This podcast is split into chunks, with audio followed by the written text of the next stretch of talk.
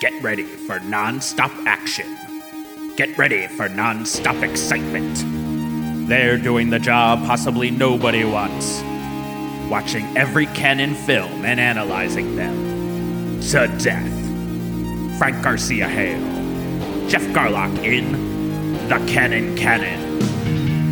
Hey, my shoe.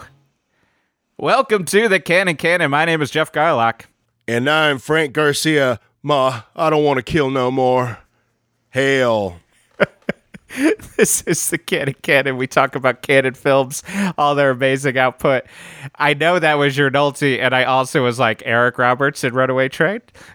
A little bit, yeah. You had shoes on the brain. I realized he didn't have that accent, and then I was like, but it feels like because it feels like one of those like scenes in acting class where you know it's like they use it in a movie to like show like Rain. how yeah. bad an actor is or something, being like, "Ma, I don't want." It's a Brian Atene Yeah. audition, you know, where he's doing the the Outsiders scene for Stanley Kubrick. Oh, man, what I was also.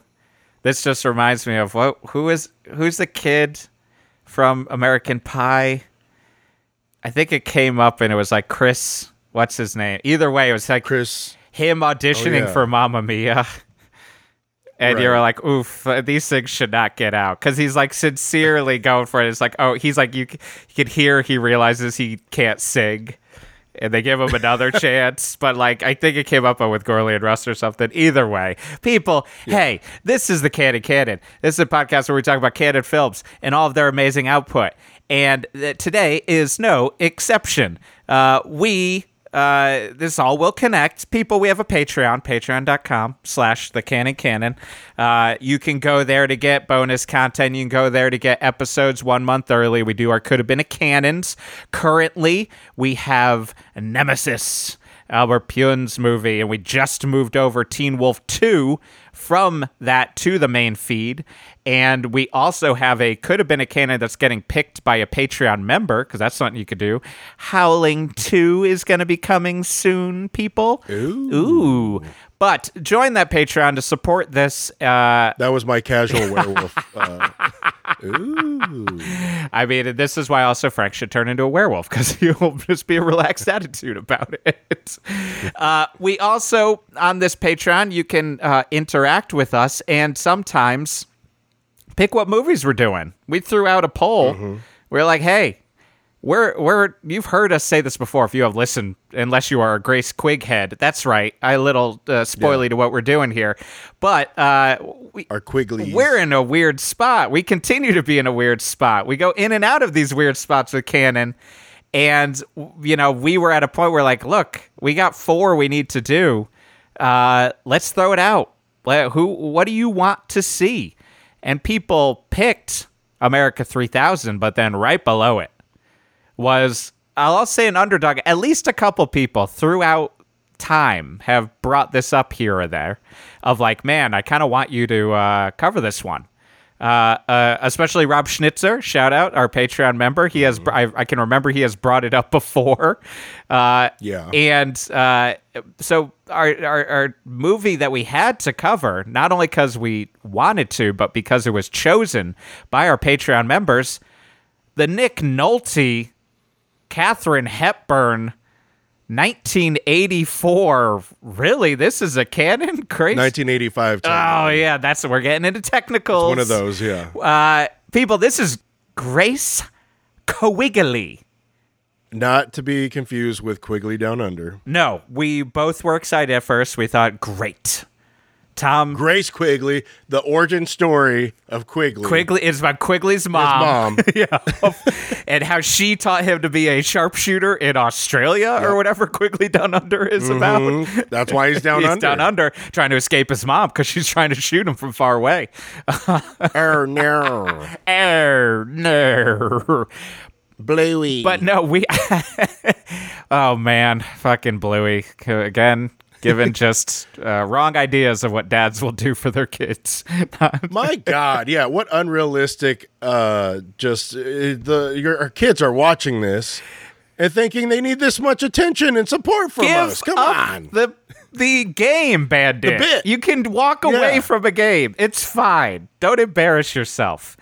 we love our children. We're not going as far as Bandit does, but we will go as far as Grace Quigley. So Grace. yeah, this movie is uh, right off the bat. I'll just say this movie is interesting. It's yeah, it's it's technically I didn't know what did you expect because I didn't read anything about it. Um, I And like I I mean, did what did you think this movie was about or was going to be about when you Well, I know that I remember reading the entry in Austin Trunick's Cannon Film Guide Volume 2 and being like, oh, Yeah. That's what this is about. Because I thought it was going to, at first, you know, Grace Quigley, I thought it was going to be clearly about an older lady, but maybe some like heartfelt like movie about a son and mother trying to understand each other, kind of like a Right. Tom Hanks nothing in common sort of deal. And then you uh, like first you like read what it is and you're like, "Oh, this is definitely a different movie than I thought it was." And Yeah, it's Jack Kevorkian's origin. this story, is the or yeah. not Quigley. Down Exactly. You think it's going to be about a sharpshooter, and then it's about a sharp killer uh, who doesn't shoot. Um, yeah, it is. Uh, it, so yeah, I didn't know what to. And then when you kind of get the log line, it definitely, you know, we. I, I think a good summary is, uh, you texted me after you like kind of we were kind of planning on you know when we are going to record and you were like i think i liked it? with a question mark and then my response was i think so too. And truly my wife because she's just used to it uh you know she knew i was watching a Cannon. I watched it broken up because i've been trying to not subject her um and she's like wait this is a bad movie? And i was like not really? Like jury's still No, out. I'm halfway through.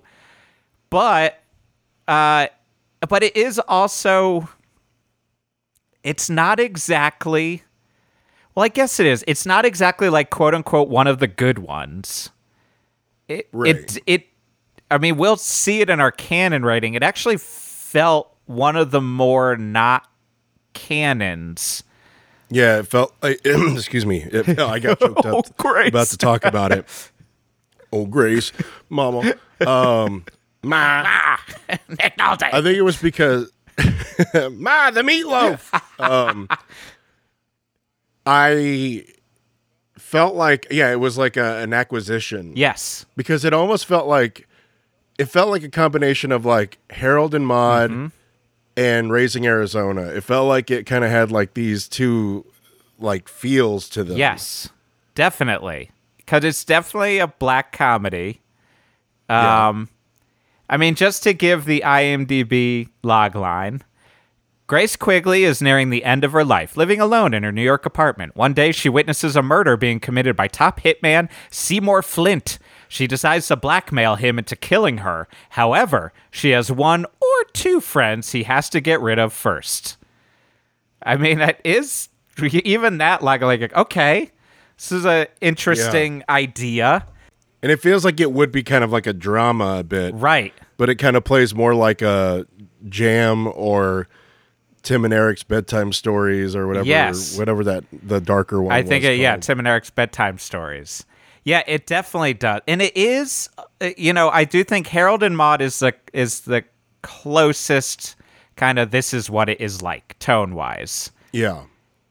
I'll say, and we'll Because the jokes are dry Yes. and subtle. and that's what I'll get. I know we'll get into it. Like it definitely, it's not a perfect movie, and it leans maybe as you know we both like dark things. Like maybe actually leans too dark and dry at time like in and for big chunks of it where it's like well this is just more depressing than dark comedy Yeah. There were a couple of moments, and then it gets kind of like there's moments of levity. I think because of that imperfection, imperfection, nothing's ever Right. perfect, is it? no, i mean wow no, but I think be- because of that, those quote unquote flaws endeared it to mm-hmm. me because it felt so strange. yes and it did feel like it just feels like a, a, like a, a notch above our reality, where it lives in its own reality, but still our reality. Again, like Harold and Yep. Maude, where it's like, oh, I found it charming in a dark way, but then I was like, oh, this made me like it even more because if it would have leaned too much into the goofiness, it probably would have been, you know, uh, uh, was it Landsberg and Dreyfus? Yes. You know, or Yeah, like yeah. If, or it would be, or if it's too serious, then we try to to swing for the fences for like a runaway train type Right. movie. And because Which ultimately, Runaway Train might be even sillier than this movie sometimes because of Eric I Roberts. mean, we just talked about Eric Roberts. Yeah, my shoes. but it is yeah, i mean because it's also inter- like i mean it does feel like an acquisition because i think it was like this is one that was like floating for a bit. Uh a- as far as i could you know see and like look on like imdb and like austin's book i i think and i could be getting the story slightly wrong it's that like a. Martin zweiback the the writer basically like Yeah. wrote a treatment like attached it to like a brick essentially, threw it over the fence of Anthony Harvey. Clearly, like had an idea for Anthony Harvey to do it, and then Katharine just happened to be there because And it hit her in the yeah, she head. hit her in the head. She She's like, oh no, what is this? she just happened to be That's there. Fred Schneider, I think they had done two movies already, and she looked at it and then she's like, "I love it. I need to do Yeah. this." And then she like got behind him and like tried to get it made for a while, and it ended up Hmm. being finally made through Cannon.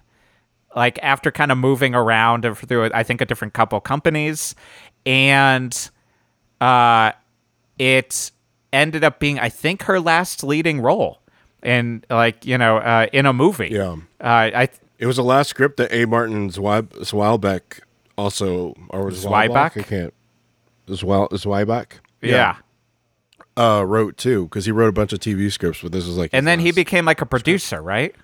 Like a pretty big producer too, like a lot of things. Mm-hmm. As they do. they do, as they are wont to do. Um, but yeah, like so, it's like it is. Uh, look, how much is uh, we're gonna believe it? Why not? It's fun to believe that story. It's fun to believe that that is what happened here. Um, uh, oh wait, I got it wrong that he didn't become a producer. Yes, it's the last thing he did. He also did the paper chase. Yeah, and I mean, so you know, it's one of those stories. But it, it, you know, she got just kind of hooked on the idea, and it, you know, I, I, when you're like, oh, it's a Cannon movie, but with like name actors. There's always that question of like, what the fuck's going on here? Like, what is it like? Yeah. Is it end of their line? Is like, what is the reason you're here? And like, why are the people involved so hooked on it? But Well, I was going to ask Uh-huh. you say if your grandma worked in Hollywood. Yeah. And she says, I love this script. I'm going to do everything I can to make this movie. And you go to see it, like, I can't wait for this passion project of grandmas. And it's about feeling like I'm alone. There's nothing left for me. Yeah. All I'm doing is just waiting to die. Kill me. How would you feel about that after, like, lights go up, popcorn on your shirt, you're trying to dust it off, and you're like, okay. I'd feel like, what am I looking out the window at today's mm. society? No, I mean, true. Like Yeah. it. And who's the real villain of this I story? mean, let's just think about it here. Let's just- like, who's the real villain of this story? Is it her or is it the society? kids who don't care? do we ever think about is that? it the way that we treat our elderly? I mean, that's the thing is that's the difference between this and Harold and Maude is like this is bleak. Like it's yeah, because it's real shit. Yes. I think about it way too often. yes, it is. I think about way too often about if I reach a certain point in my life and I don't want to go on, well, I have to suffer. Like, I don't want my daughter to have to take care of me in a fucking nursing home. I I get it. Look, right? Yeah, I've been thinking about it too much with just like the future of relatives, and then how that also means for us. And yeah, same. Like, Yeah. I mean, and that is also the interesting part about this. Like, one of the big interesting parts about this movie is like it isn't about uh you know we joke that this is like origin story of Kevorkian, but it isn't about people who are sick. It's No. about people who are sick of the, the mundanity of fucking existence. of just waiting to die. They know it's coming. They just don't know Right. when. And there's nothing filling up their time or their life with anything worthwhile. So it's just being like, I lived my life and now I have to wait for something to happen. To right me. which is uh, you know like i i've been i you know in, in in therapy a lot like thinking through like how like how to create uh how to create art but like kind of tap into it when you're feeling that but not feel the feeling all the time. And like because that is like you know like that is no way to live is to think that way all the fucking time. And especially now we you know I, I i i i definitely have been like man a lot of us are feeling this like nonstop. Like, what can we do to work against that?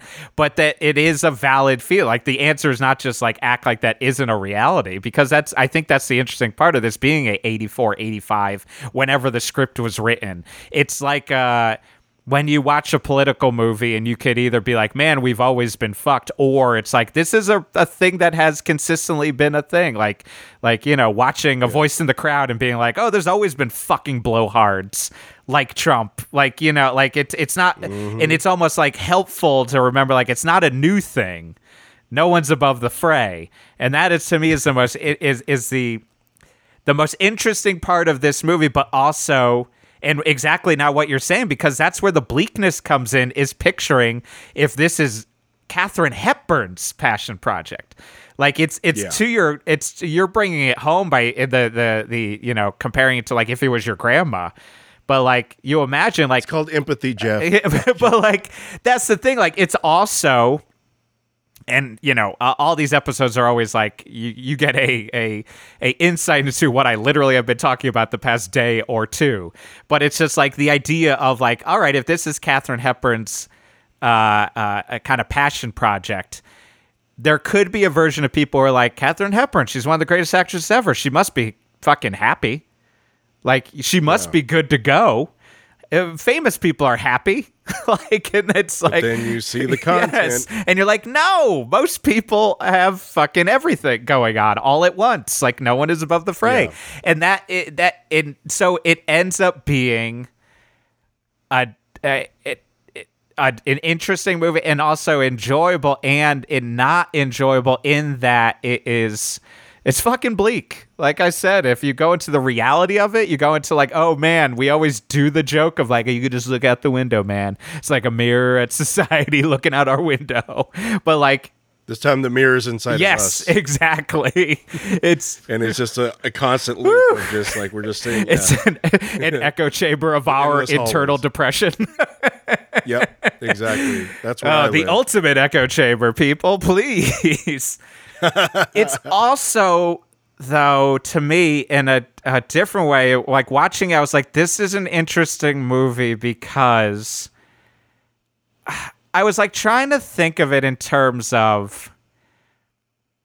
I think the concept of the quote unquote Disneyification of or Marvelification of Hollywood currently is uh, both true and uh, exaggerated, like depending on the Yeah. story.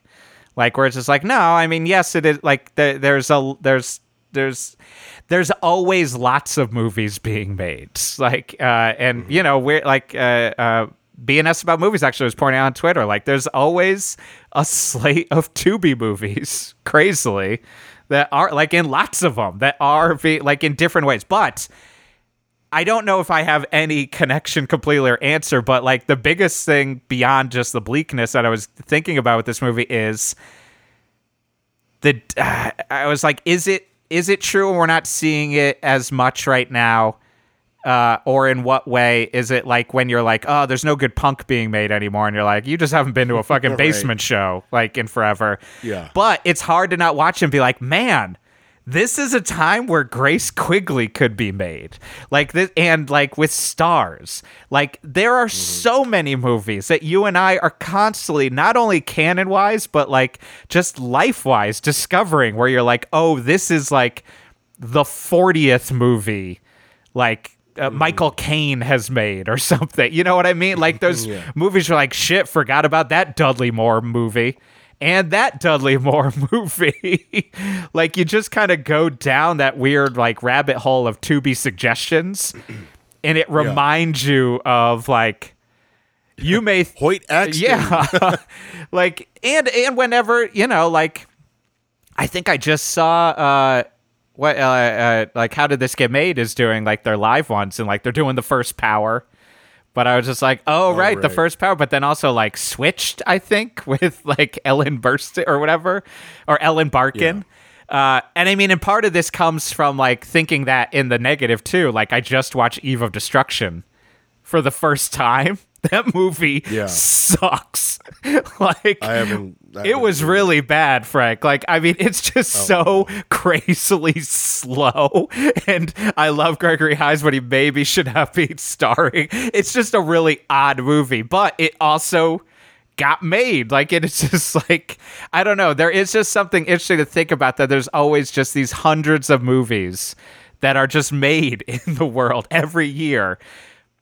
And I, I don't have a clear point, honestly, besides the fact that I was just like, my God, this movie got fucking funding to make this movie. What a crazy idea.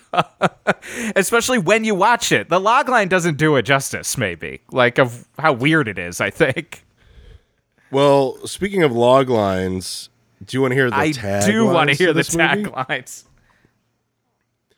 Grace and Seymour have hit and wait, hit. Oh, okay, I got it. All right, all right. Look, I'm, I'm, I just got out of a three-hour showing of Oppenheimer. I'm a little dead to the world. Speaking of new movies, Existential. yeah. Um. Oh, by the way, uh, TCL, uh, Chinese theater, really beautiful. gotta do it. First man. time I mean, I can't believe Did the IMAX, the the film. 70 millimeter, mid, no, 70 millimeter thumb. 70 millimeter film. Oh, oh, so Oh, marvelous. baby. You look marvelous. Anyway, you, You look marvelous, Oppenheimer. You look marvelous, Oppenheimer. Oh. Grace and Seymour have hit on a new solution to an age old problem. I'm, I'm going to read this like it's a, a serious, like a, almost a horror film. They are business partners in a most unusual undertaking. Together, they're going to make a killing. Eve of Destruction. Grace Quigley. Man, yeah, I mean that's the thing. Those taglines are also good examples of just like it could go that way. Like it could go any way. Like you kind of don't know how this movie's gonna play out when you're going in if you know anything about it. yeah. I think what was also I meant to look up. Oh, the the the do you know what the the first title was or what the script title was? Oh, um, let me guess. you might have you said one of the words in one of those taglines. Uh, age is only a number. Uh, time's up. Uh. I don't know. Um, oh wait, wait. Um, uh, the Afghan lays down at dawn. That sounds like a the Afghan lays down sounds like a made up Seinfeld dramatic movie. Right? Yeah.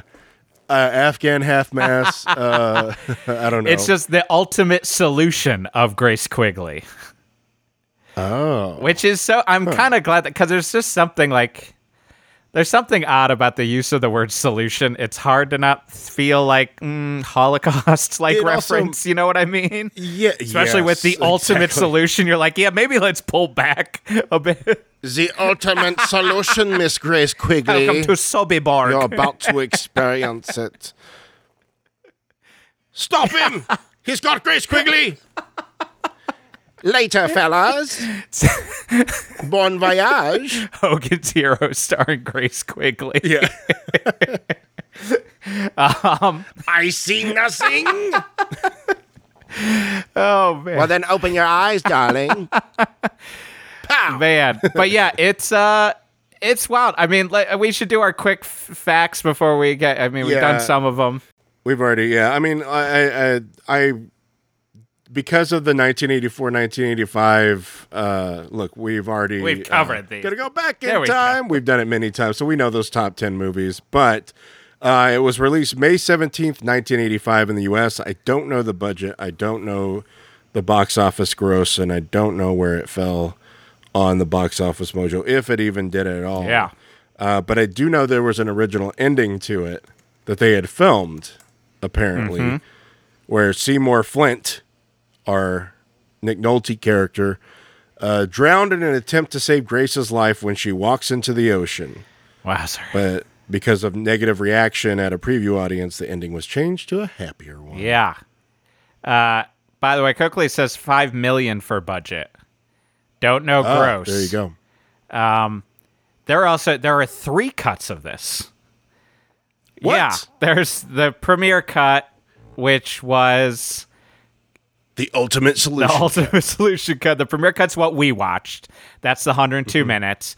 That's with the one where, you know, this is a pretty bleak movie, but it does shift in tone like pretty harshly to like a madcap comedy towards the end. Like it feels a little. It's a mad, mad, mad, mad, Yeah. mad, mad world all of a sudden. Um, well, if they would have kept that original title, it would have yes, exactly. the- like it would have presented like that. Yes. And uh, th- so that's the ending that we see where Grace is going to jump off a building, and then he's like, Nick Nolte's like, no, no, I didn't kill the person you wanted killed. And then they end up in the person, the cab driver's cab, and they're like, ha ha ha ha, fun. Uh, and then there's the 87 minute. That's maybe the theatrical cut. That was the one or is it the premiere? I get confused now in which order it was, but the one, no, I think the premiere might have been. I take it back. I think the premiere is what you're talking about. They did the premiere and then they cut a bunch of shit because they had shot a bunch. Yeah. And then there's the 94 minute revised cut, which has a whole bunch of moves that I think Austin covers. That I think the director went back in and did his own cut. And then they had the they cut the sex scene Yes, with Hepburn. yes, uh, and it was and, raunchy. uh, that taxi driver. Yes, uh, it's a weird three way, man. And that's why she was so upset too, Oh because he goes no! to her. and, You're not paying attention to you? me. I rocked your world. And yeah, as uh, Austin says, like someone needs to step up and do like the Blu-ray, like UHD with all these cuts.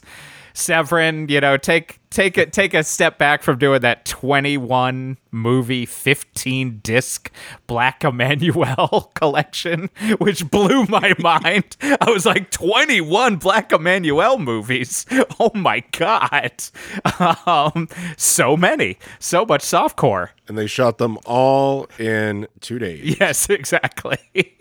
uh, but yeah, so I mean, there is a bit. I would love to see that ending. I would love to see that fucking dark, real dark Right. ending.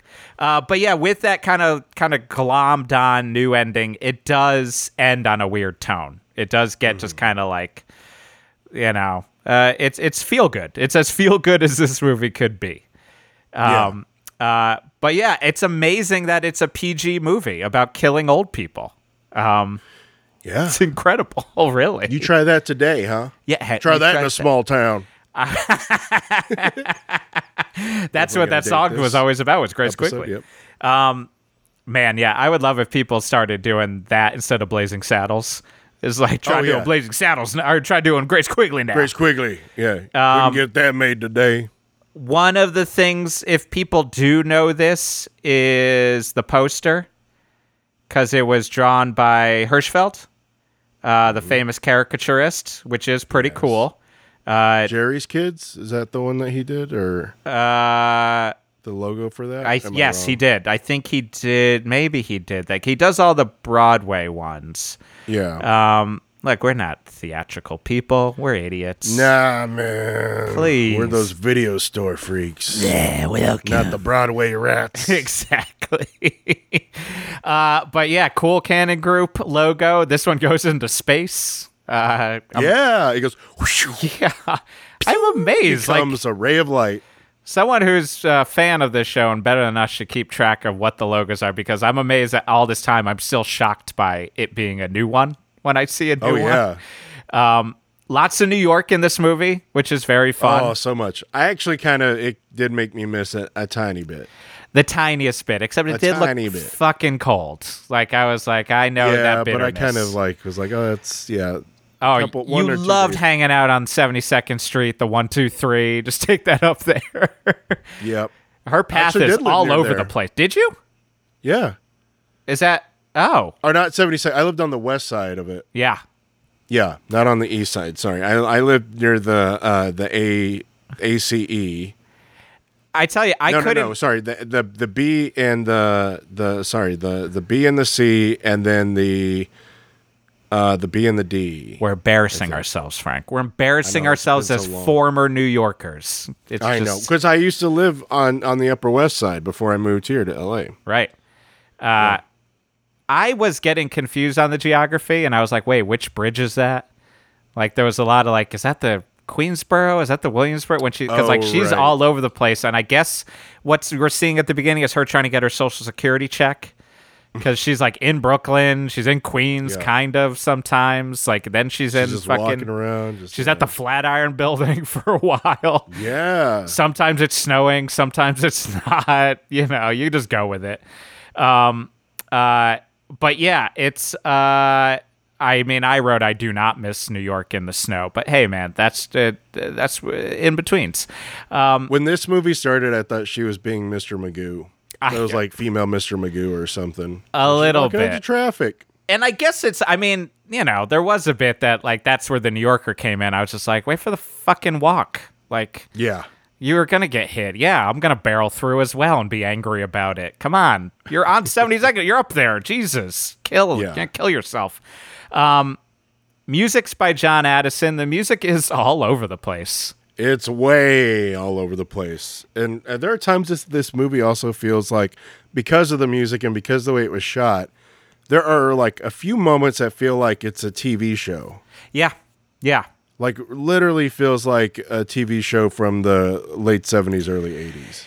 It feels a lot like that. Definitely, there's something in the look. There's something, and maybe it is because the music feels incongruous sometimes. Like, and it and it's not a kind of consistent tone.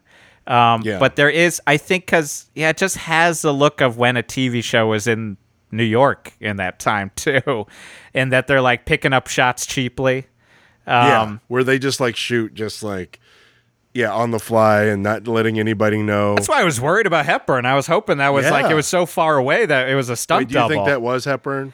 I, I mean, I ho- I was hoping it wasn't because I was guessing those were real New York drivers that they didn't close the street down, and you know, uh, I it as we've talked about, it took a while to get used to drivers here because New York earned that right to be hard drivers who to go jam into things quick, but move with a fucking purpose, unlike every driver in L.A. Jesus Christ.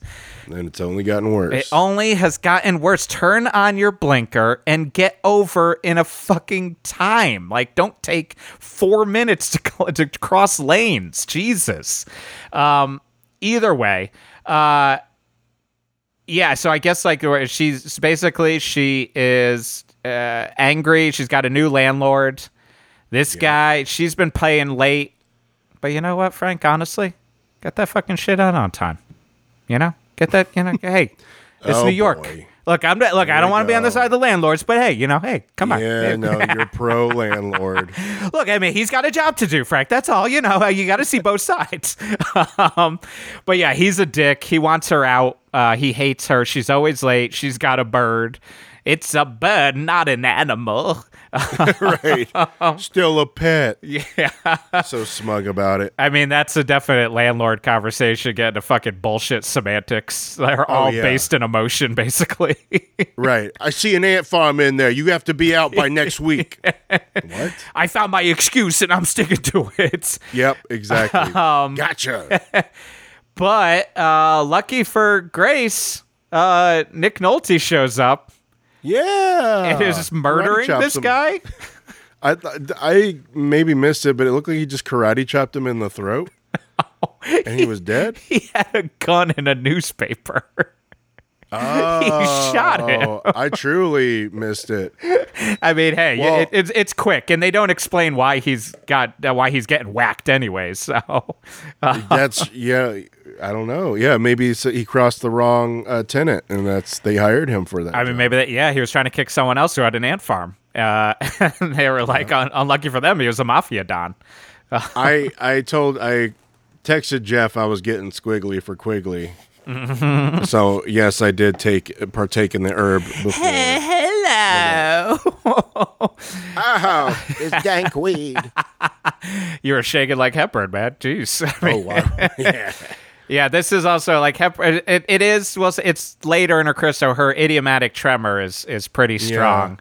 Which I'll say as It's, uh, someone who Martin Short impression. I Yeah. I worry. ab- Yeah, it's it's definitely feels like the Martin Short impression. I feel for it. It's something I worry I'll get because it runs in my family. Uh, uh, so you know, uh, we ain't making fun. We're just literally pointing out it's Yeah. it's on. It's there. Um, uh, and yeah, it's. Uh, it- I'll say too. What do you think she was paying? Because I mean, I that's a rent control. Let's say that this takes place in 1983 or 82. Mm-hmm. I'll say like $230 a month. Yeah, not bad. Christy always talks about like the people next to us were had been there forever in Greenpoint. They were like an older Polish family, and they always changed out. And like mm. she's like, I remember like I would watch them like pay in twenties, like Yeah. They would just like take out their wad and like pay like 150 bucks or whatever it was, and then we're sitting there right, and which I thought which was amazing at the time, our 1397 or whatever. Oh, yeah. I mean that was great, but I paid 900 for my portion of a very, very tiny room in Greenpoint. Uh, yeah, and it, it was a very tiny room full of a lot of movie shit that I got from you. Yeah. when you moved, we're like, I gotta get rid of this fucking Right. I, I sent, because I worked at New Line Cinema for a short while. Yeah. And when they fired us all, because Warner Brothers bought us out, Yep. we just had all Oh, this that sounds merch. familiar. Yep. we uh we had all this movie merch that they were just giving out, and I was like, "I'll take this." And then I had it, and I was like, "Why do I have this?" Yeah, I, what was it? Was it a Spinal Lord of the Tap Rings lunchbox? exactly. yeah, I got it, baby. Friday Thirteenth this- hat, yep, yep. A lot of that stuff. uh, boy. gigantic Jason's alive or Jason's dead shirt, like Yeah, swimming yes. in it like a night shirt. Um, I have a sweet above the rim shirt I got from that. I really wanted out of uh, outside of Bob Shaye's office though in New York. They had the they had critter one of the critters from Critters Three, oh, and I wanted that, but like an actual no, no, critter. no. Yep. Oh, the actual critter. Man, I remember Six Flags a had a horror guy, museum one October, and we went to it, and it was the most piss poor. And it had like, but it was like Jack Torrance's sweater on a mannequin that looked like they had carved it themselves. but there was a critter that definitely was like suffering from rot from age, Yeah. so it was like, "Ee, he looks extra. when you see those creepy." Ninja Turtle, uh, the Henson Ninja Turtles from that first movie, and it's just like Nightmare. terrifying. Where it's just Yes. like, yeah, the robotic eyes are still in it, and such a nightmare. Um, but yeah, so the music is crazy. Like the music that the guy scored is crazy, and then it's also like Pat Benatar, The Pretenders, like stuff Yeah. that you're like, is it diegetic or is it soundtrack? It's unclear. I think I heard some psychobilly in there. Definitely some psychobilly, and sometimes is that coming from Nolte's car? Because then he switches Yeah. to opera, I believe. Uh, but I mean, I also while he's listening to fucking the Pretenders with so Grace sees her landlord get shot, jumps in his car. All of a sudden, she's in the back seat. Again, imagine that seventy-three-year-old lady lying down in a back seat. I know that poor woman. Passion project. is no, but this is what she wanted. She wanted. What if her? You, you know how she was like she hired Nolte's character in this to kill her. Yep. Oh But what if her whole reason for making this movie oh is that they knew, she knew that Golan and Globus would not ha- put in the precautions to protect her, and she's like, "This is my ticket out." That's why I think that is her crossing the streets of New York. She wanted to get hit by a fucking She had a cabbie, death man. wish. Death wish. And then they were like, "Hey, that's a good idea." And they're like, "We already made Death Wish. What are you talking about?" It's like, But "No, we'll we'll, make more." um, but in the same location. yes, exactly. Uh, but yeah, he switched to opera. That Oh also wait, no, wasn't. Death Wish Two was uh, L.A. yes, L.A. And then they came back for three. I stand corrected. Okay. Um, uh, yeah, it's not opera. It's like crazy fusion rock, kind of, that he's Yeah. listening to. Uh, oh, this is what I got confused on. The director edited a lot of Kubrick movies, like Yeah. some of the like the main ones too, like Lolita, and Lolita, stuff. Uh, 2001, right? I think so. Yeah. Doctor Strangelove. Yep. maybe even the killer. But yeah, it's uh so some of the best too. Um but yeah, Nolte plays Seymour Flint. Uh you know, this Pretty is gravelly Nolte, which is very like, whoa! It's really um, it caught me by surprise. Yeah. it kind of has like a David Harbour look, but you could tell he's starting to kind of like regress a bit. as my wife said uh when she tuned into the end part cuz I was wrapping it up. What's up with Nick Nolte's face? And I was like, Yeah. he's got an interesting face. He's seen a lot. And also, you know, this is before like I mean, one, it's one of those like tiring stories where they're like, he got his start late in life. He was 41. And then I'm just like, okay, younger than I am. Okay, whatever. Like that story sucks now. But this is before 48 hours. Um, and but it ain't before alcoholism because he definitely got into a bunch of fights with Katharine because he'd show up on set drunk. There's one famous quote where she's like, "You look like you were in every gutter in New York last night," and he said something like, "There are a couple I didn't hit." Nolte, um, The old listen, lady, kind of comeback. huh? man. But uh, I will say he kind of looks it. Like I mean, from day Yeah. one, it's part of Nolte's charm. just sweating. Just sweating. You can just you can, You can smell the oh, alcohol Oh, coming out of those pores. when she asks him to open a window in his apartment, Yeah. you're like, that's just truth. That's just Katharine speaking. That ain't Grace. Do you run a petting zoo out of here? Uh, she thought she'd pay. Money is a big thing in this movie. He says that it's five to twenty thousand for a hit because she wants to kill her uh, self. Is the plan? She basically is like, this guy's a killer. I can hire him to kill me. Uh, she thought she'd pay two hundred eighteen dollars and seventeen cents. Um, but uh, yeah, essentially, it becomes the main theme of the movie, like we talked about. She's tired of the rat race. She's just like. She's just like I try, and the saddest one of the saddest parts of the movie. She's like I tried to do it twice already. Like oof, and it's just like my dad, my my husband died.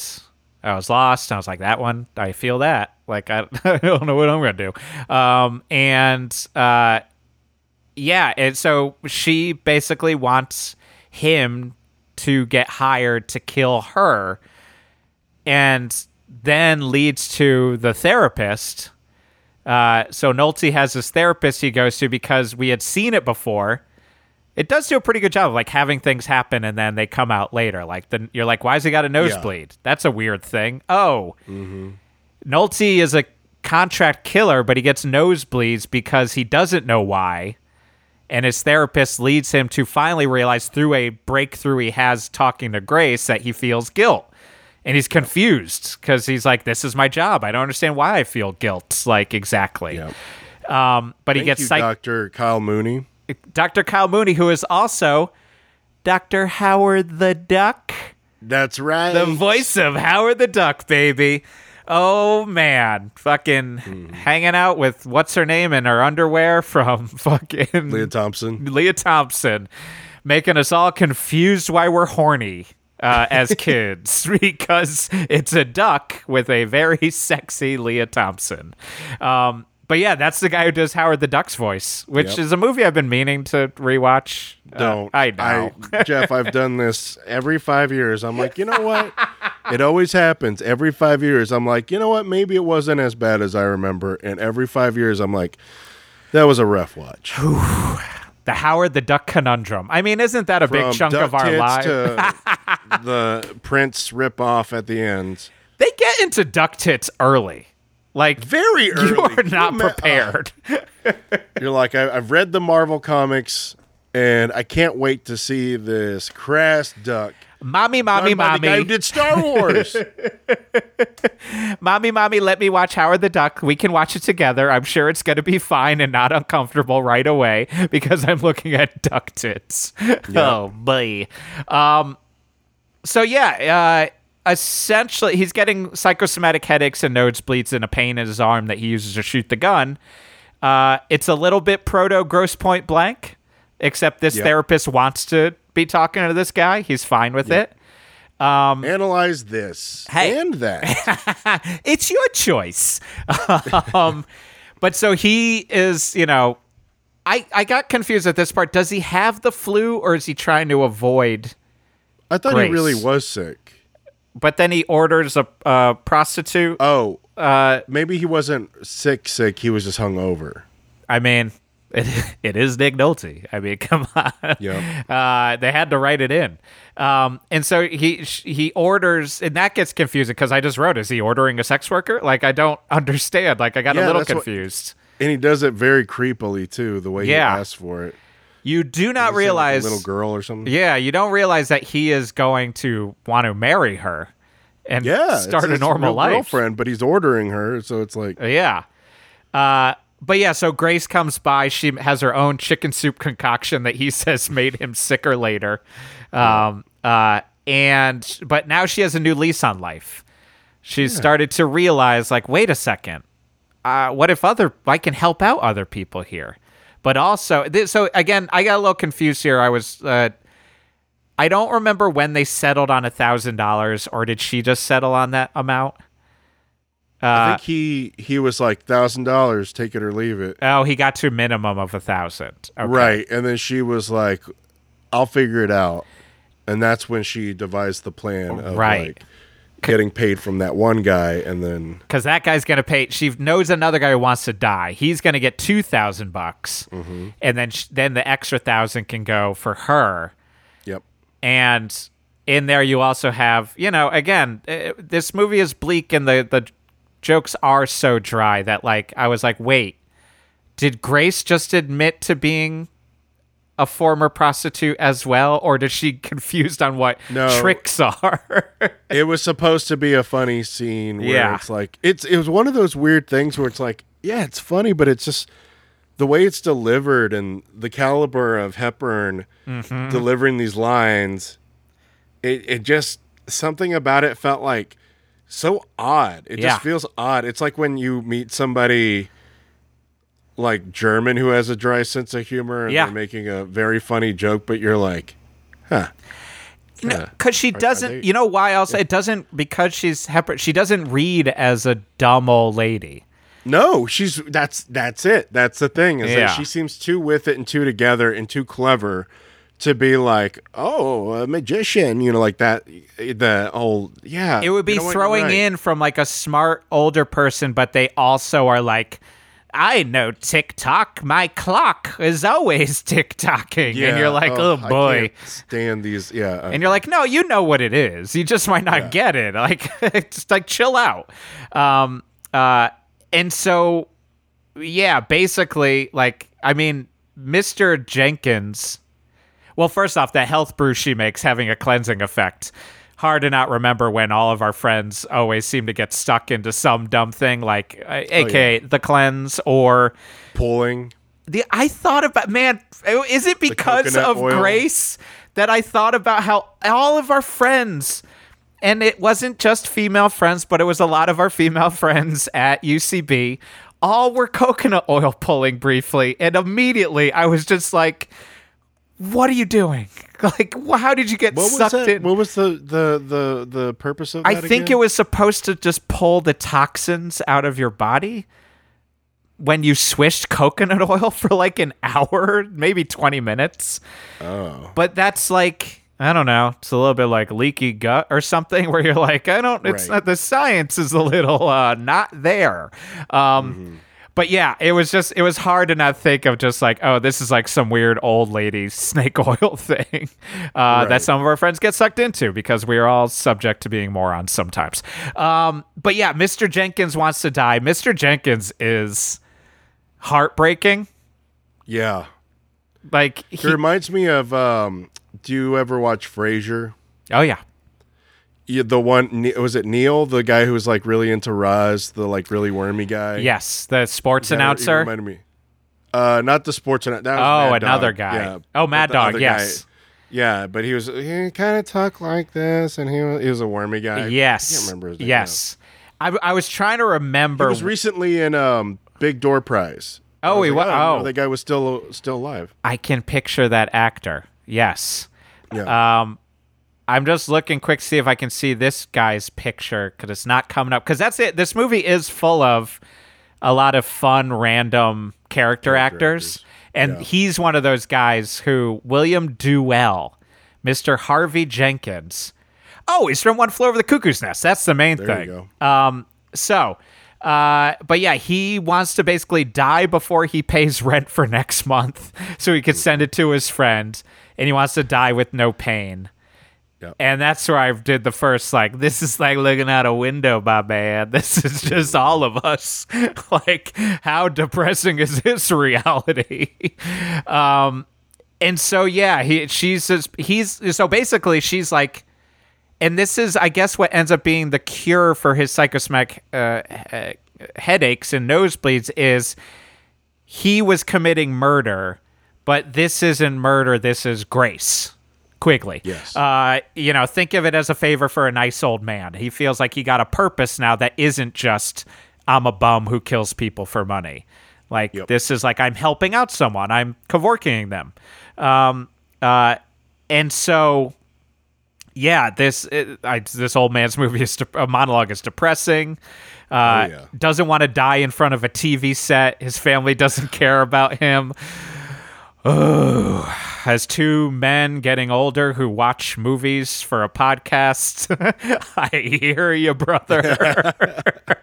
um, uh, and so yeah, basically, uh, they set it up that all these other people want to do it. It's a group of five, and so uh, uh, Nick Nolte is going to. They're going to have a party, and he's going to set up a carbon monoxide killing by connecting Yes. pipes to the cars. Uh, Right. And so you're like, okay, well, this is depressing. Like, but also, But it also kind of funny the way Yeah. it's like presented because they're like kind of celebrating it. That also the one lady, the Kristen Wiig like character who like decides like, oh my daughter contacted me. Sorry, I got to bail on this. Like it's like a, a dinner party or something. yes, she's kind of she's got great. some of the funniest lines there. Because then later she's Yeah. like, actually, I want back in on death because my daughter She's just wanted so to borrow money. at the end too. she gets so, she's the woman I recognize. I was like, where do I know her? And she's been in a lot, but the last thing I saw her in was Nine to Five rewatch. Right. She's Dabney Yes. Coleman's like second in command. right. Um, uh, but yeah, she's really fine that she's just treating it as like, can I put it off a week? Um, yeah. but yeah, so they put uh, essentially like Muriel's then doing tricks with the two old men, makes it a hornier cocoon. Um, and then they dance to the Plum Fairies or dance to the Plum Fairies, whatever that song Yeah. is. Um, Sugar Plum Fairy. Yeah. Sugar Plum Fairies, yep. She's doing a strip tease to it. Yeah. And I thought I don't know, I was like uh having this kind of horny party. They do like basically a going away party before they do this party with all of them. And Right. I thought it was going to go the path of like oh, this lady has made them remember what it's like to be alive. But instead it just becomes like nah because the Yeah. look on the nine to five lady's face had a look of like, "Ooh, I'm horny now. I forgot what it was like to be alive." But That's what I thought too. I thought she was Yeah. horny, but that's typical male. typical male gaze on a old people getting horny. Um, but yeah, the guy balances checkbooks. He's waiting, sitting, waiting to die. Um, oh yeah, that. Oh yeah, because I'm getting it confused because they have the going away party. Yeah. They all find out about it. The guy, Mr. Jenkins, Nolte isn't going to kill him. He, he has second thoughts, but then he sends Mariel to give him his deposit back. But then the guy has a heart attack because he thinks Mariel's there to fuck him. Yep. And he's like, dies with a happy smile on his face. Just the concept that he could have one, this lady be care about him when his family doesn't, as he says. His family doesn't even visit and doesn't give a fuck about he him. just goes that line where he says, "It's too slow, Mister Flint. Too slow," and you're like, "Oh, Oh man. But they're fucking psyched. They go to the funeral. And I did think that was like a funny concept in this movie that the the, the funeral is like a, a pitch presentation. yeah." It becomes exactly. like giving out flyers to the funerals. So I thought that, was funny. yeah. Yeah. It's a great idea. Like it's this idea that they're like, oh, he's died smiling. We're not going to get our faces blown off because even nine to five, like she wants to die towards the end, and she's like, I don't care, shoot me. Like I just want to be out. Like because that's not what these people are doing generally. Yeah. On the flyer, do you think it said like it had him quoted as being like too slow and lonely? I then it has a picture of him with a smile on his face. I hope they got a good fucking photo of that with that Joker makeup on. Um, yeah. Love that Joker. Um, Brand X. but man, I always forget about that extra X. the way he delivers Those little choices Nicholson makes. are my number one. My God. Um, but yeah, uh, so yeah, Nolte wants to retire, so he's like, "Fuck it, let's do this." Um, and yeah, he's like, "I'm just a killer and a bum." And even this is like heartbreaking when Katharine Hepburn's like, "Anyone that does good in the world is not a bum. Only evil is him. lousy." Yeah, It's just like a Breaking Bad type of thing. All of a sudden, where she's in on this business. right. Yeah, because she becomes She yeah, greedy. I didn't think about that. The Breaking Bad thing. Yes. Yeah. Um. Uh. So yeah, she goes to the old folks' home to recruit. Uh, for the most depressing fucking tour ever of an old folks oh my home. god. We gotta make sure our parents get into fine old folks' homes, and we get into even better ones. it's all I can think about. Oh Jesus. Um. This another. There's a lot of heartbreaking lines in this. Honestly, when she's like, "I never knew old people till I looked around and realized I was one of them." That's happening to us. That is our looking in a fucking mirror. Every time I look in the goddamn mirror, Geoff, I'm like, who is this man? Ugh, more gray hair, What to gray hair. child? What is that? That innocent child is gone. Just a what fucking old. happened to that innocent child? There's an old man staring back at me. You like my song? I love it a lot. You should honestly, I would listen to that and cry in my fucking office I, instead of listening to Cats in the Cradle and just somehow I'm playing both roles, the dad and the son in it. Yeah, exactly. Well, you're you're you're playing that song, and your son comes in. Daddy, can we play? Not now. I'm listening to this song. I'm being morose about the death of my youth.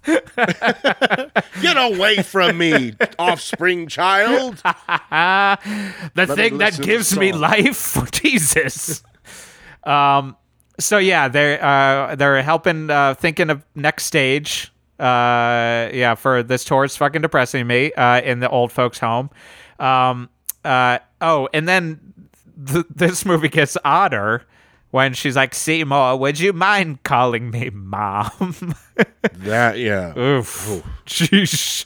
That's And he just- just like like like flies to honey. He was just like absolute. You got it because he's got He's it. got mommy issues. He got mommy issues. She got kid issues. mama. I got you, mama. That's a good That's a whole. Patton Oswalt, like you know. God damn it, Chewbacca. That's a good Nolte, man. Um, yeah, lady wants to get out, put it off a week because her dog's going to visit. Weird cat sing along. Keep being weird, Grace. oh yeah, that cat was huge too. It's like a Maine Coon cat. yes. You know, or a Siberian. That's half of what our cat is actually because it keeps growing the goddamn thing. Jesus it's Christ. weird. They keep growing. Like it's like weird. You gotta Like, this stop cat wasn't that growing. big. He's so big now, but um, Every that- time you look at that cat, you realize how old you are, man. Just I get do, man. Oh, I keep getting. I yeah. I keep getting older. It keeps getting bigger. This That's your McConaughey, is you talking about your cat. I want to die, die, die. Um, I what was it? Oh, see, wait, what was the name of the cat? Because it Oh. Winifred. Winifred. Winifred. Yes. uh but yeah, like I mean, this is a whole scene of a carbon monoxide poisoning group suicide by old people. Uh, good conversation about what movies can't be made anymore. Again, going back to that Blazing Saddles thing. I mean, you could make it. You I can definitely. make- I mean, that it's- is the yeah, thing. I mean, people. Nothing racist No. about it or anything. Also, the argument with the Blazing Saddles is like you could make that. Yeah, just if don't with think the right you smart should. people who have the right point of view Yeah. about it.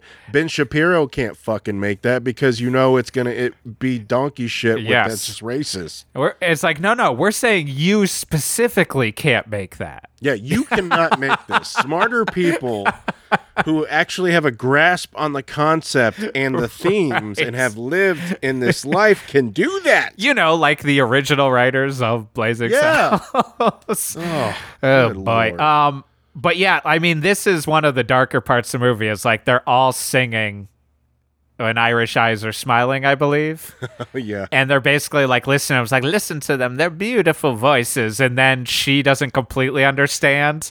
She's like, but Seymour, there's another verse. Oh. Yeah, that part was so weird. It's so dark. I don't know. I love that part because it is so like it's like you know she's not that naive, so they did it for a jo- again. She's not. She she's a smart lady, but Yeah, all of a sudden yeah. she's like, but there's another verse, right. And he goes, uh, "Yes, there is, ma. Yes, there is, or something like that." What did he say? Uh, I yeah, I th- oh yeah, what the fuck? He does have a. I mean, I'll give maybe, maybe there's a reading of it, Frank, that even though they're doing this and they have become Breaking Bad now, that because she has a new lease on life, she's like starting to see the beauty in it. You know, I so she's that too, but- she's lost in the beauty so much that she almost forgets that they're murdering them. But yeah, right. He says, "Not this time, ma." Oh man, yeah. Even the inclusion of the word "ma" to that line makes it extra dark and creepy in an interesting way. And then also what I thought was like darkly, darkly funny, which I actually laughed out loud about, and I was like, "Oh, it's so weird," is when they're talking to the Kristen Wiig lady, Yeah, and she's like inviting her to the funeral, and she goes, she says, "I'm afraid I'd be too jealous." I was like, "Whoa!" Yeah. I got blown back by that because I was like, "That is so." That's a great line. Clever. Yeah, it's so good. That's a that's a very I really like that line. I think that one works so because it is actually a misdirect. You really don't think she's going to say that. Like and, and that's a that's a way to that, that that. actress specifically too, I think. She's selling like you're not sure where she's coming from to some extent. Um, yeah. I loved that they kind of just go to all the old folks' homes and were passing out flyers, and each of them were just like, "Yeah, whatever, man." I also love that one of them was Denny Dillon from SNL Yes, and Dream SNL. On, yep, Yeah. um, and Troop Beverly Hills, I SNL. believe. Um, Yep. True uh, Beverly Hills. ano- along with Mary Gross. yes, oh man, I love Mary Gross. Mary Gross is great, and she's still great. Yeah, She still shows up once in a while. Yeah. I'm like, I love Mary Gross. Love Yeah. her. Um, also, another receptionist, one of the receptionists who doesn't care, is one of the mafia wives in Goodfellas. When Karen is talking about how like they're they're all like wear ugly tacky clothes and their faces don't look good and she's putting on this green fucking goop and talking about how she like hit her kid and like and she's like and they all talk about beating their children. But i was like it's a good fellas lady. I love her. Because i'm always confused on what this crazy makeup treatment is they're doing. Um i like that they call it a treatment like that's just kind of fun um uh, it's 750 bucks. Uh, yeah, doesn't want to go. That legit made me laugh. That jealous Yeah. line. Um, I like that he cut his honeymoon short because he just wanted to work. Um, Yeah. uh, the taxi driver is the bad guy from Last Dragon. Uh, Mr. Oh, Arcadia. I can't believe I didn't make that connection. I was like, why does he look so familiar? And we just watched that goddamn thing too. I, so- I stopped to go look. Don't you worry. Like I was yeah, like, I was like, why does he look so familiar? Yeah. Well, because that's I th- shoe. that was the thing. Yeah, like and yeah, because he. wa- I mean that even that I thought was like kind of a interesting scene because like I didn't know where it was leading to, Yeah. and I I was like, oh, he's just ripping her off, but then he d- really does want just a collateral, which is her shoe.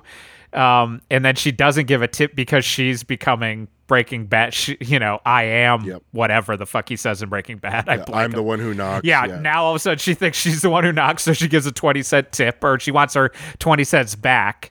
Um, Heisenberg. It's also a weird, uh, this is a subtitle thing, but it kept saying 980 and then it switches to 8 or it it it there, it says $9.80 is what the fare is in the subtitles.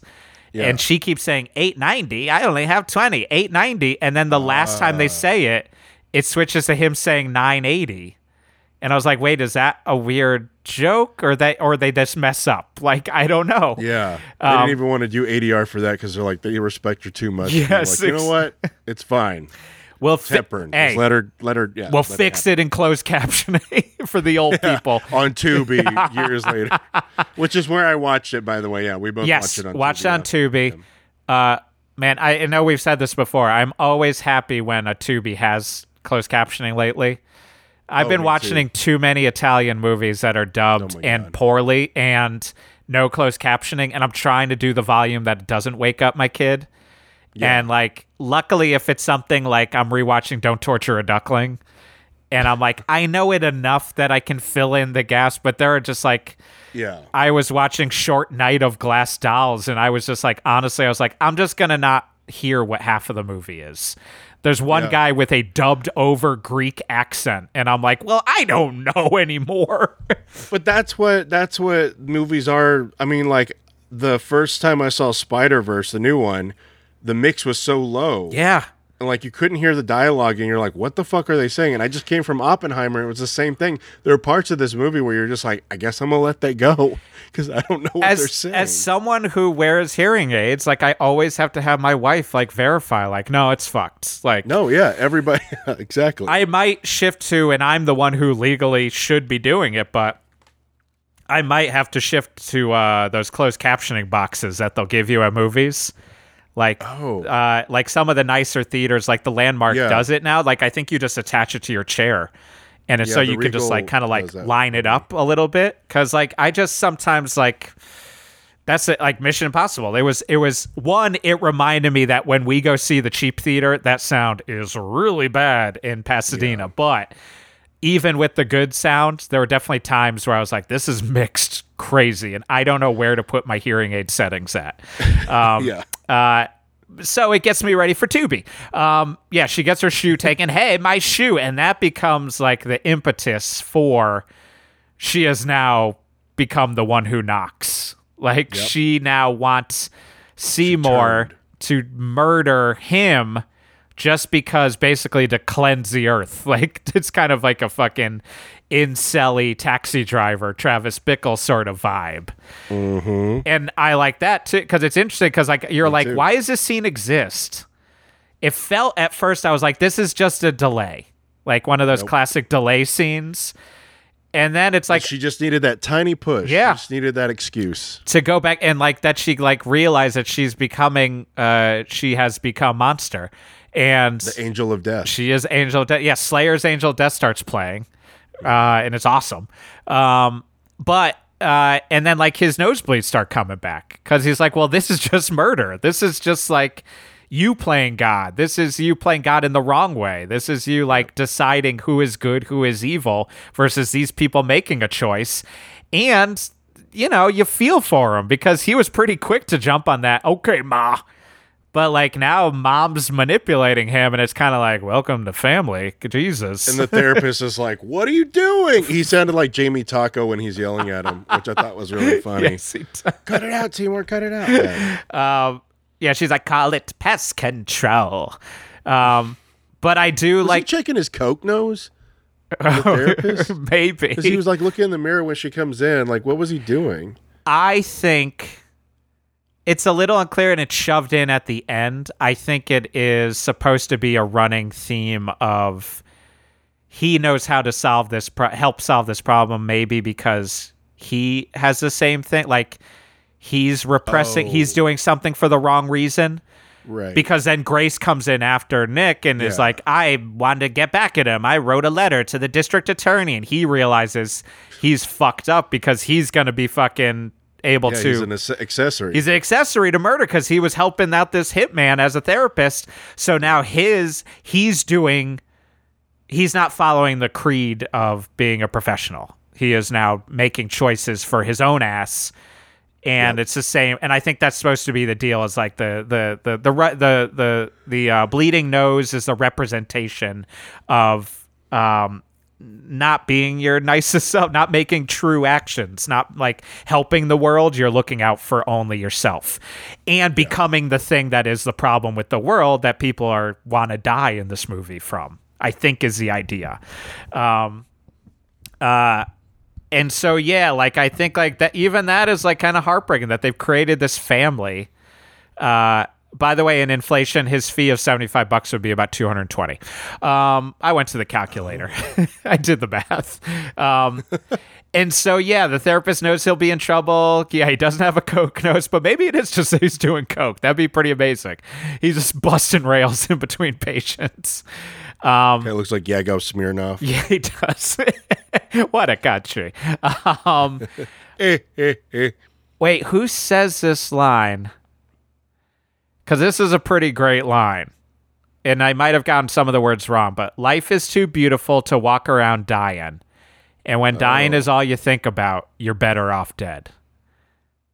Wasn't that her? I think it was her. That's a good line.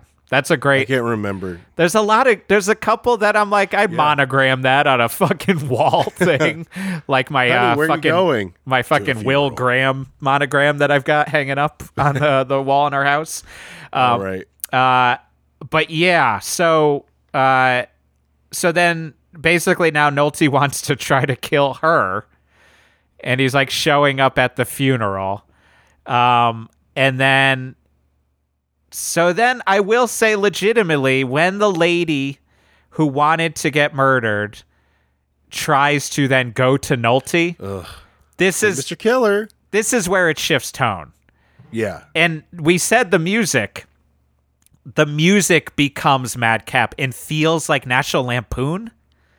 Like it feels like a, a, a, a- like just like it's gonna get wacky. Like when she steals the hearse it kind of just feels like a later day national lampoon movie or Yeah. or like I did like the fact there's a hearse chase. Oh, it's great. That's the weird part. Is like I'm not totally against the madcapness and the ending. Yeah. It is. It does. But it is a tone shift. It's a tone shift, and when you realize that that was like kind of forced in and done quick, you can see it, and it's just like because the music was all over the place, it really does like kind of nod to like, oh yeah, even though it's fun, I do. Yeah, I like the hearse. I like that there's a drive-by hearse shooting. Um, uh, that was wild. That was weird. Yeah, When he- it was so awkward trying, trying to shoot her. It's like, and then Katharine Hepburn having to do that stunt too. oh my god, she's got a death wish. Katharine wants to die. She, She wants. wanted, yeah. man.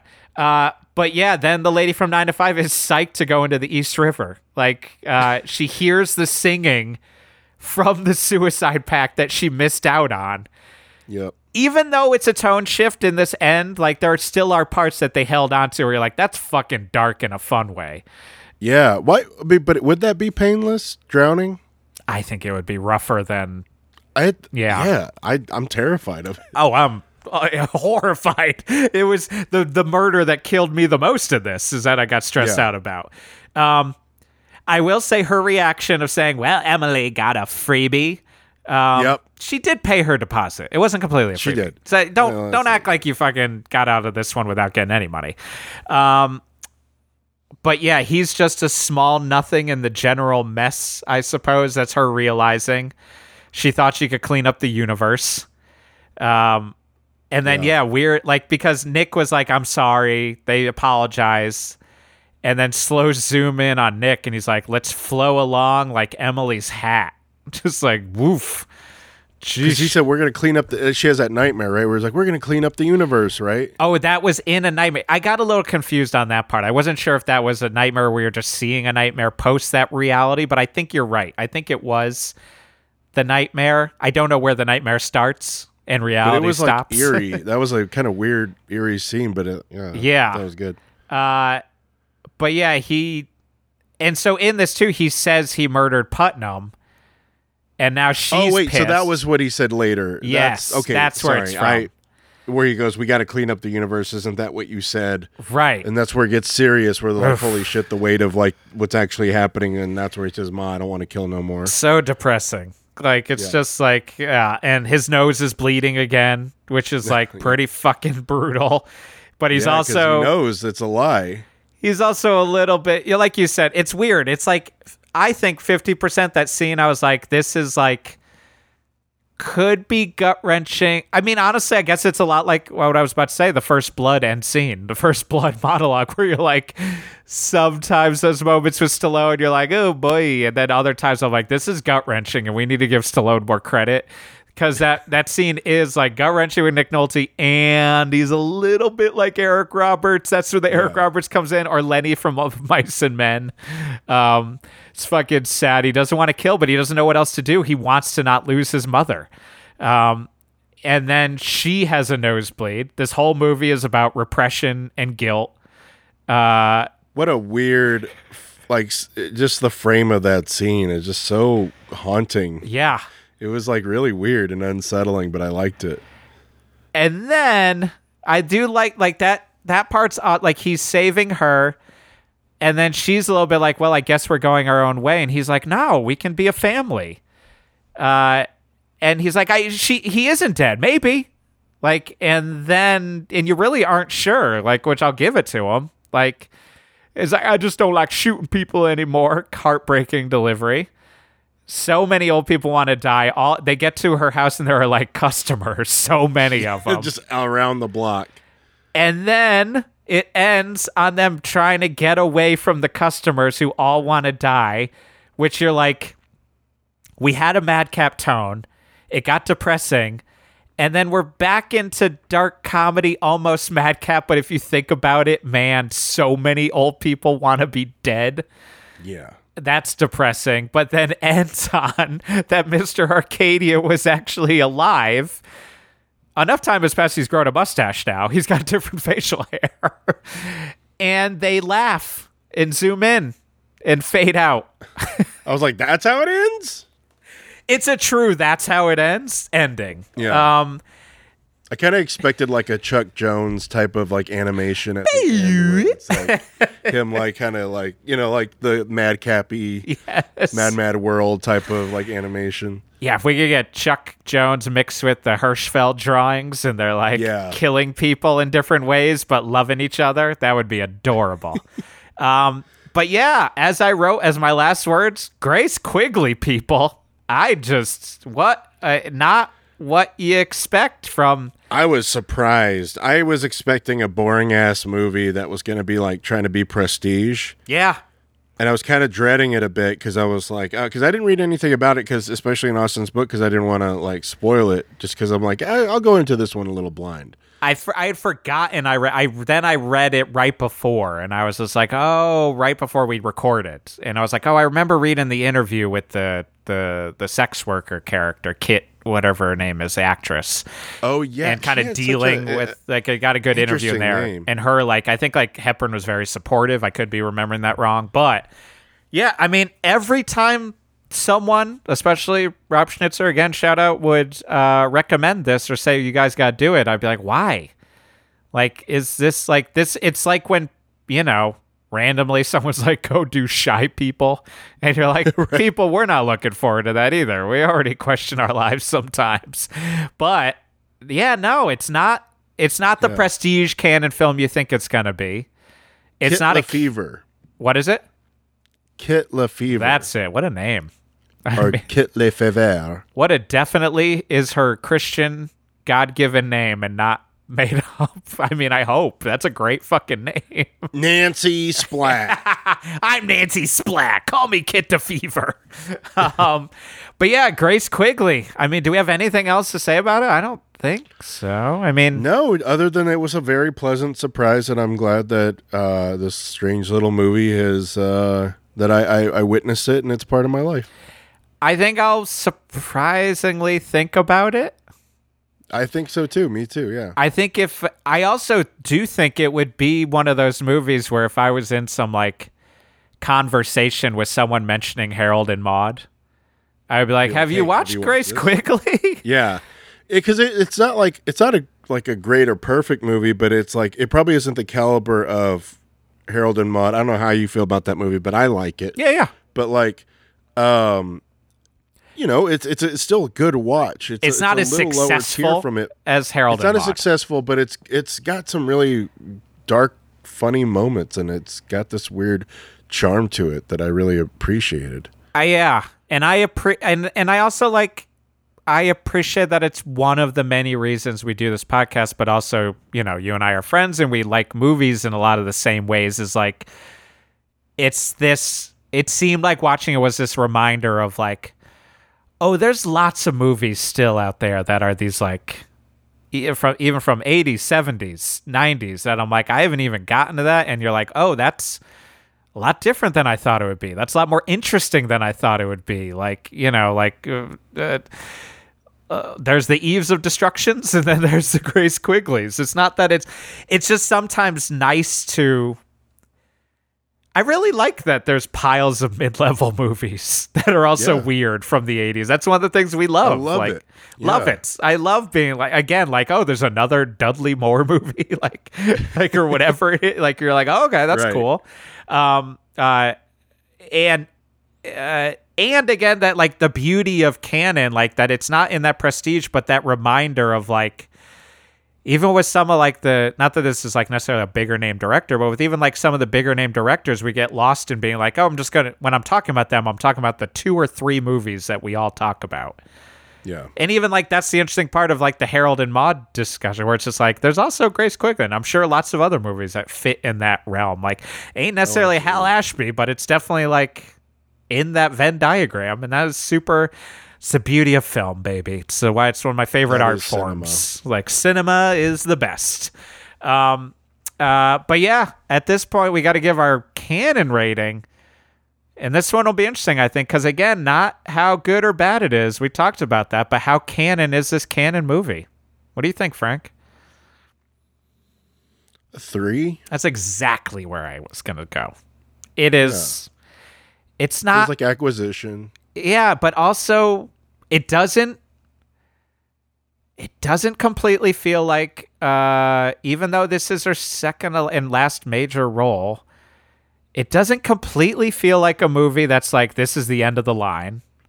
Yeah. It doesn't feel completely like a kind of totally blind acquisition. Maybe because the ending just feels so. Cannon just shows one showing of it. It's like change it. Um, Right. We don't care that much. We love film, and also fuck it. Um, but yeah, it's. Uh, but it doesn't have a. It, I don't know. It lives kind of in its own little Cannon world, which is also the interesting part about Cannon. Like that they can shock us in a different way than we thought we'd be shocked after all of these years. I mean, Grace Quigley, people. Who knew? Get on it. Get on it. Get on that Tubi. Um, Quigley down for some Quigley. Uh, and so, yeah, get on that Quigley. Uh, then watch Quigley Down Under right after and uh, compare and contrast. Um, but in, you know, uh, this is also a point in the podcast where Frank, we gotta let people know where can they find us if they want to find more Cannon, Cannon related stuff. they can find on. Ugh. I'm getting there. Uh, they can find us on Instagram and Twitter at the Cannon Canon. First, sorry, why am I? I'm just now all of a sudden I crashed. Oppenheimer hit and- you. Oh, I just like it's been a day. Yeah. Uh, they can find us both on Twitter and Instagram at the Cannon Canon. Second Canon is one N. And again, patreon.com slash the cannon canon. Uh, uh, truly, again, it would just be, it's nice to see that little support there uh, as we get further and further in. Um, uh, but yeah, we, we appreciate all of uh, our Patreon members too uh, and your input. And uh, uh, yeah, thanks for pushing us to watch Grace Quigley. That's that's one of the beauties of the of the Patreon. But until next time, I'm Geoff Garlock. And I'm Frank Garcia Hale. This is The Cannon. Canon. My shoes. Here's your sauerkraut, you Nazi scum.